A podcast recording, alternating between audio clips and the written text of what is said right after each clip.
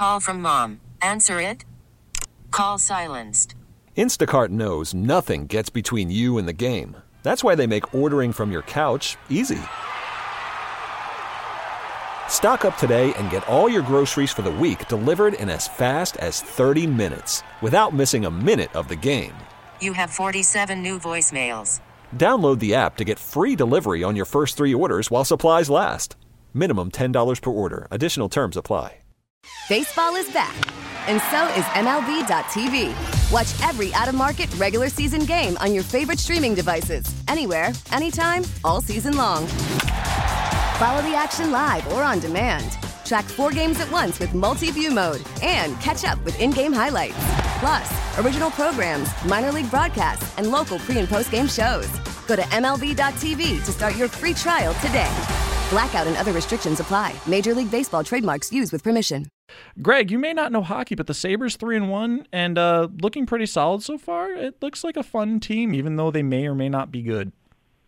Yeah, absolutely. And for a, a hockey neophyte, it's been entertaining. You you can for someone. I think some people assume it's a shtick, and I'm just playing into it. I genuinely have no idea what's going on when, I'm, when I'm watching hockey. But I will say I'm into my second season of it now. I'm, I'm obviously picking up things that are going on. You can tell the difference of the guys moving, the energy, the speed at which they're playing, and, and the the approach to it is a much more entertaining product for someone who doesn't understand the finer points of it.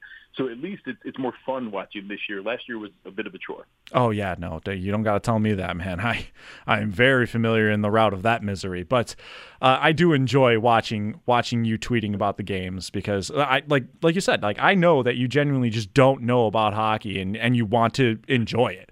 So hats off to you and uh, it's always fun to watch someone becoming a fan even watching such a terrible product as the buffalo sabres have been. But i didn't have you on here to talk about how you don't know hockey. I was here to bring you on because you do know about football. And the bills are on the bye week and my head almost exploded last hour. Um, so i need to talk to someone again so i can calm down. Uh, but uh, if you missed it, it, it was callers decided, hey, we're going to bring some chaos uh, about Brian Daboll. So that was fun. And uh, now, though, we're going to get back on track here, and uh, we're going to talk about the the team and how you think they've been doing so far with a four and two start as they head into the bye week, Greg. So obviously, you know, I think that if you ask people ahead of time what the record's going to be at the bye, obviously you have some people that said, "Oh, six and zero, we're going to win every game." I think four and two is probably a pretty common uh, response there with you know a, a tough game at the opener and then two road games against teams we lost to last year in week five and week six. Um, I think that as the season had come along and having you know so many fans had the approach of I'll believe the Bills can beat the Chiefs when I see the Bills beat the Chiefs. And you know, for good reason. We we hadn't seen it. So seeing that and then in, you know, Arrowhead with a dominant win, fans were rightful to feel confident and feel good and to say, you know, I think my team is the best team in the NFL. We were, you know, trying to tell fans that, hey, it, you know, it's only one game out of 17. It does matter, you know, for tiebreakers and things like that. But in the grand scheme of things, if if we beat the Chiefs, it doesn't mean they can't beat us in the playoffs. If we lose to the Chiefs, it doesn't mean we can't beat them in the playoffs. It, it's the same thing for the Titans. I get it. That was a weird, fluky game.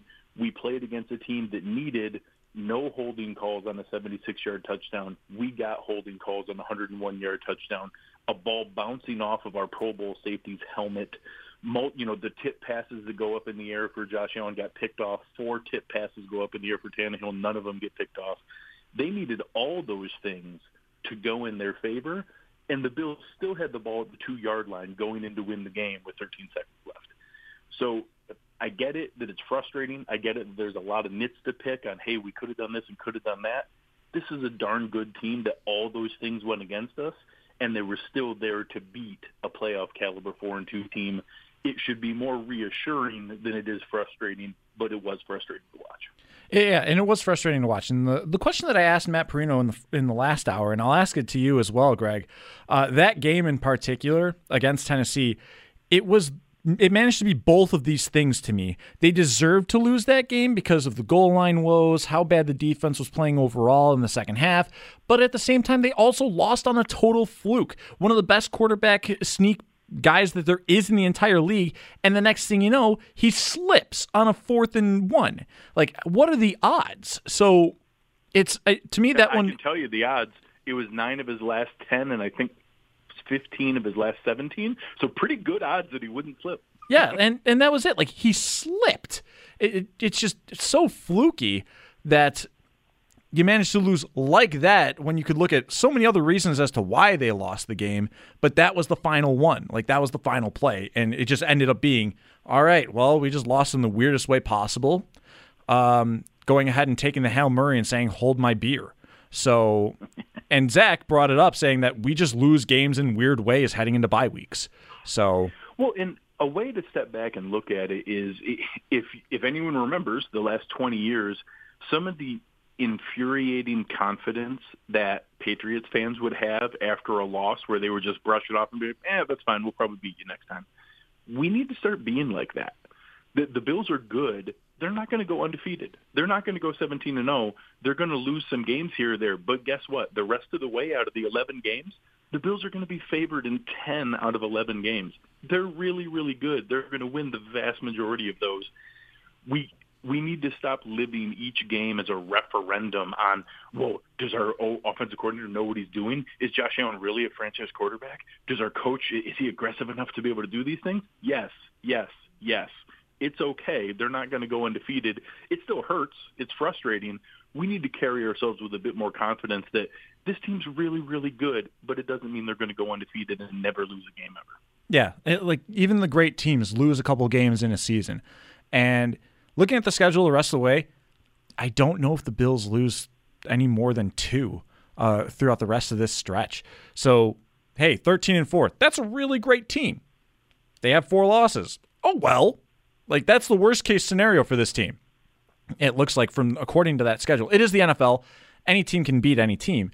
But like you said, we do need to develop a little bit more of this uh, a bit of arrogance that we are going to be able to get them back or we are going to be able to tag back on that because one of the big narratives, Greg, and I asked this earlier is oh now the like the Titans are a bad matchup for the Bills in the playoffs. I I just need everyone to be able to help me out and say that's a little ridiculous and no it's not.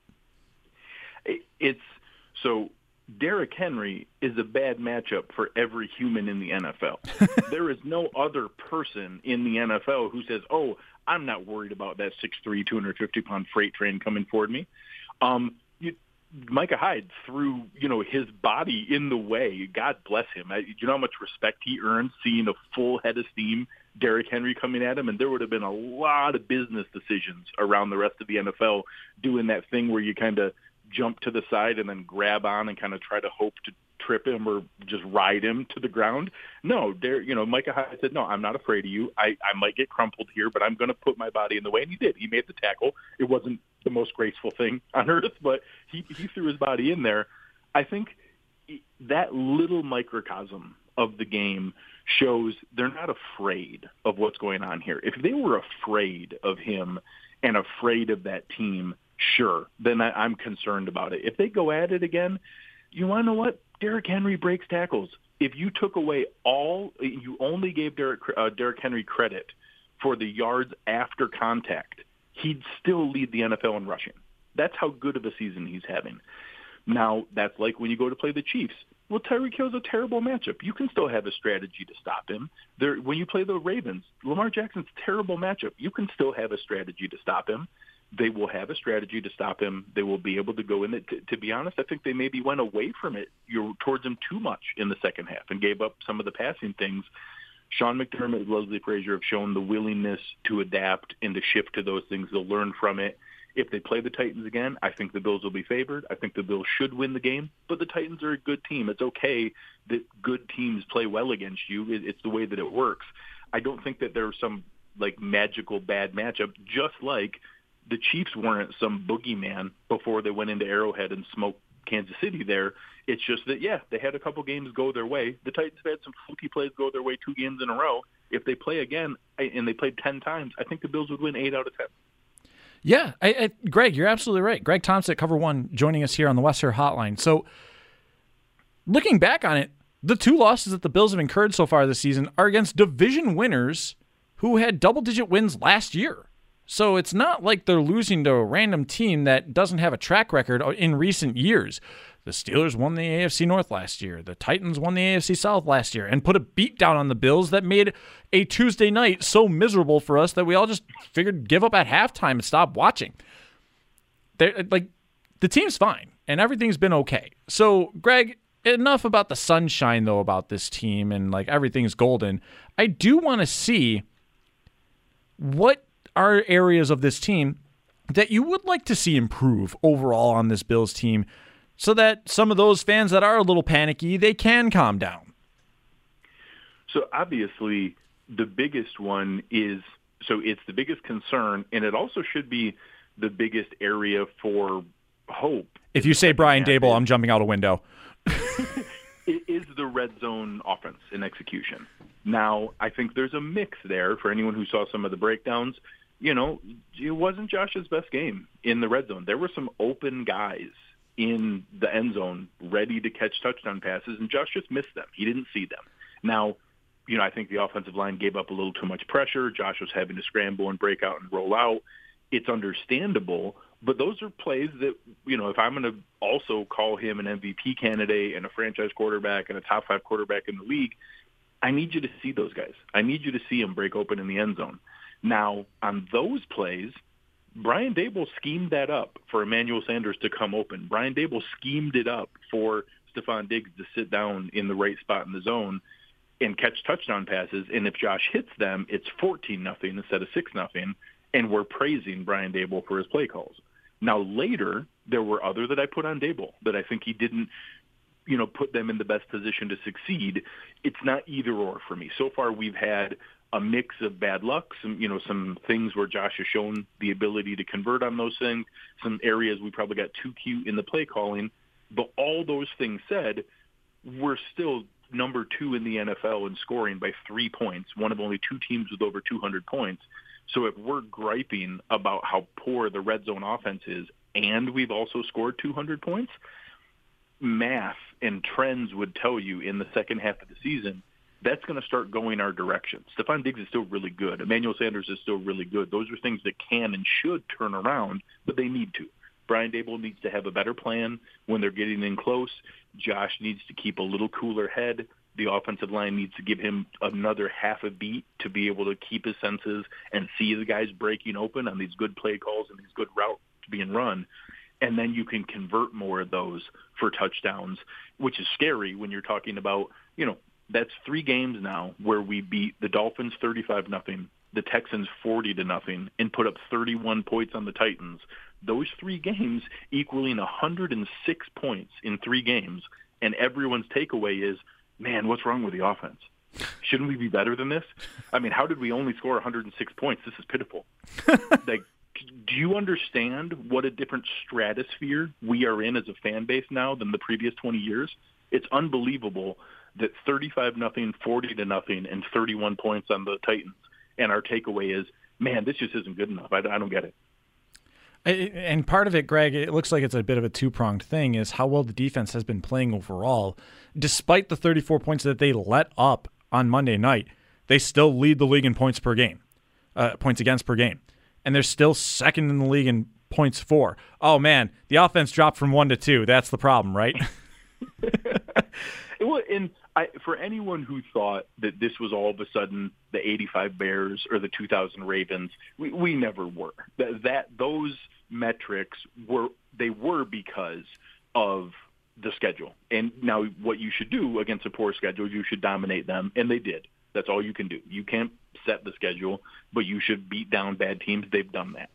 Now, in this game, there was definitely a couple things. If you're going to have any gaps in tackling, Derrick Henry is the number one player in the NFL who's going to, you know, show that. Some of the other stuff was so pretty fluky. I, I don't think there were a lot of like gaps that teams are going to say, oh, I got the blueprint now. We throw the ball 45 down your down field uh, down uh, down the field, bounce it off Micah Hyde's helmet, and have our guy toe tap at the sideline. That's the blueprint to beat the Bills. You know, I I don't know that all of a sudden it exposed some flaw, but I always thought, hey, I think we could be back to that 2018-2019 Bills defense that was a top four to eight unit in the NFL. They weren't dominant. They weren't the best in the league by far, but they were pretty darn good if you add in a very good offense, which we obviously have with the gripes we were just joking about, and now you add in a pretty good defense, you could be onto something special. I think that's what we have. I don't think we were ever going to be a historic defense that just kind of looked that way because of the cupcake schedule.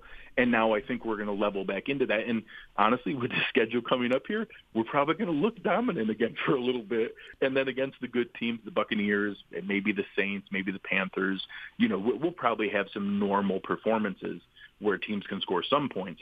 Um, but this is a good defense, and I don't think the Tennessee game changes my opinion on that. They were always good. They were never amazing. They're still going to be good. They're probably not going to be amazing. You know, you talk about cupcakes. Like, yeah, I'm going to be fat and happy with the upcoming schedule here with uh, with some of the matchups the Bills are going to have coming up here. Uh, Greg, one of the more fascinating points about this team, though, has been uh, the evolution of Dawson Knox, which we saw happening late last season, and now him blossoming into the leading touchdown. He leads the team in touchdowns. Uh, he leads all tight ends actually in the NFL in touchdowns with five. Knox's play, how have you seen it so far this year? And perfect timing, of course, he breaks his hand, but you know, adding that dimension to this offense and what his impact has been so far. Um, I, I always try to be even-handed with things. I, I certainly don't have any problem patting myself on the back when I make good calls. One of my biggest whiffs was Dawson Knox coming into this year. Um, I was the proponent of, hey, I hope Dawson Knox develops and gets consistency and catches the ball, but hope is not a plan. I want a backup plan at tight end. Um, Dawson Knox has proven me wrong five times over with, with his performance so far. he has taken that step forward. He's shown that the athletic profile that so many others believed in, that if he could help it click, he could be really special. He's playing special and looks really, really good. Um, obviously, I, I, I guess in hindsight, I wish I had been accidentally right, and they still would have got that backup plan because you put that guy in right now. Um, but Dawson Knox has looked really exciting. He was a guy, if you believe in things like the the RAS score, those relative athletic scores, you know, he's very literally up in that Darren Waller, George Kittle, Travis Kelce, you know, lofty heights uh, from an athleticism standpoint he just couldn't, you know, keep the focus to catch the football and needed to be able to do that more consistently you know, he obviously has shown you, you talked about his work with the hand-eye coordination specialist doing the color-coded ping pong ball training and things like that, going to tight end university, putting that work in, being humble and coachable, all those things you want to hear out of an athletic marvel like he is. He's really put those things together here. It's been exciting. Um, now you, you joke about a guy who had trouble catching the ball. He figures it out, and now he breaks his hand. You know, it's Murphy's law. Yep. Um, I, I hope like everybody else. I've heard things at the high end that this is, could be a four to six week thing. I hope it's not that long, but honestly, if it's a bye week and then we come out Dolphins, Jags, Jets, you know, uh, put it on ice, man. Sit them down, yeah. We can, we, we can probably handle the Dolphins, the Jags, and the Jets without you. You know, you go ahead and get right and come back when you're ready um, I feel confident from everything that I've read and other injury people. You know, I'm a big fan of Kyle Trimble, who does banged up Bills. Um, guys like that, that I don't think there's any concern that he's not going to be ready for the stretch run. The Bills have erred on the side of caution. If there's any reason not to play a guy, they usually lean that way. So I'm going to guess we don't see him for a couple weeks here. Um, but he seemed confident in the social media posts I've seen, saying he's going to be right back out there. Most of the things I've heard are at the high end, it's four to six weeks. I think we might miss him for a little bit, but he's shown to be a critical piece of this offense now and someone that I'm pleasantly happy to be wrong about being excited to have him back.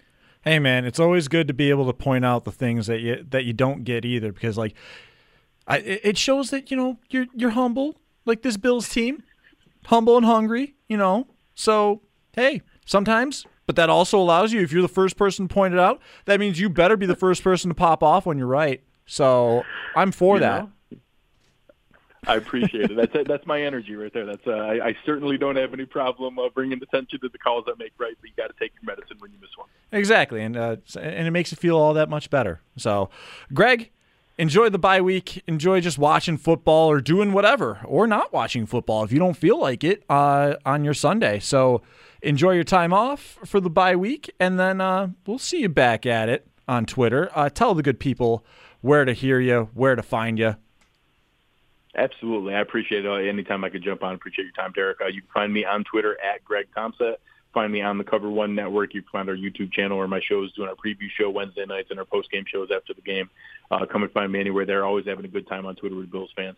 But appreciate your time today. It was awesome. He's always having a good time on Twitter uh, with Bills and Sabres fans. So that's Greg Thompson. Greg, thank you for joining me here on this Bills at the Bye Outlook on Sports Talk Saturday. We get it. Attention spans just aren't what they used to be heads in social media and eyes on Netflix. But what do people do with their ears?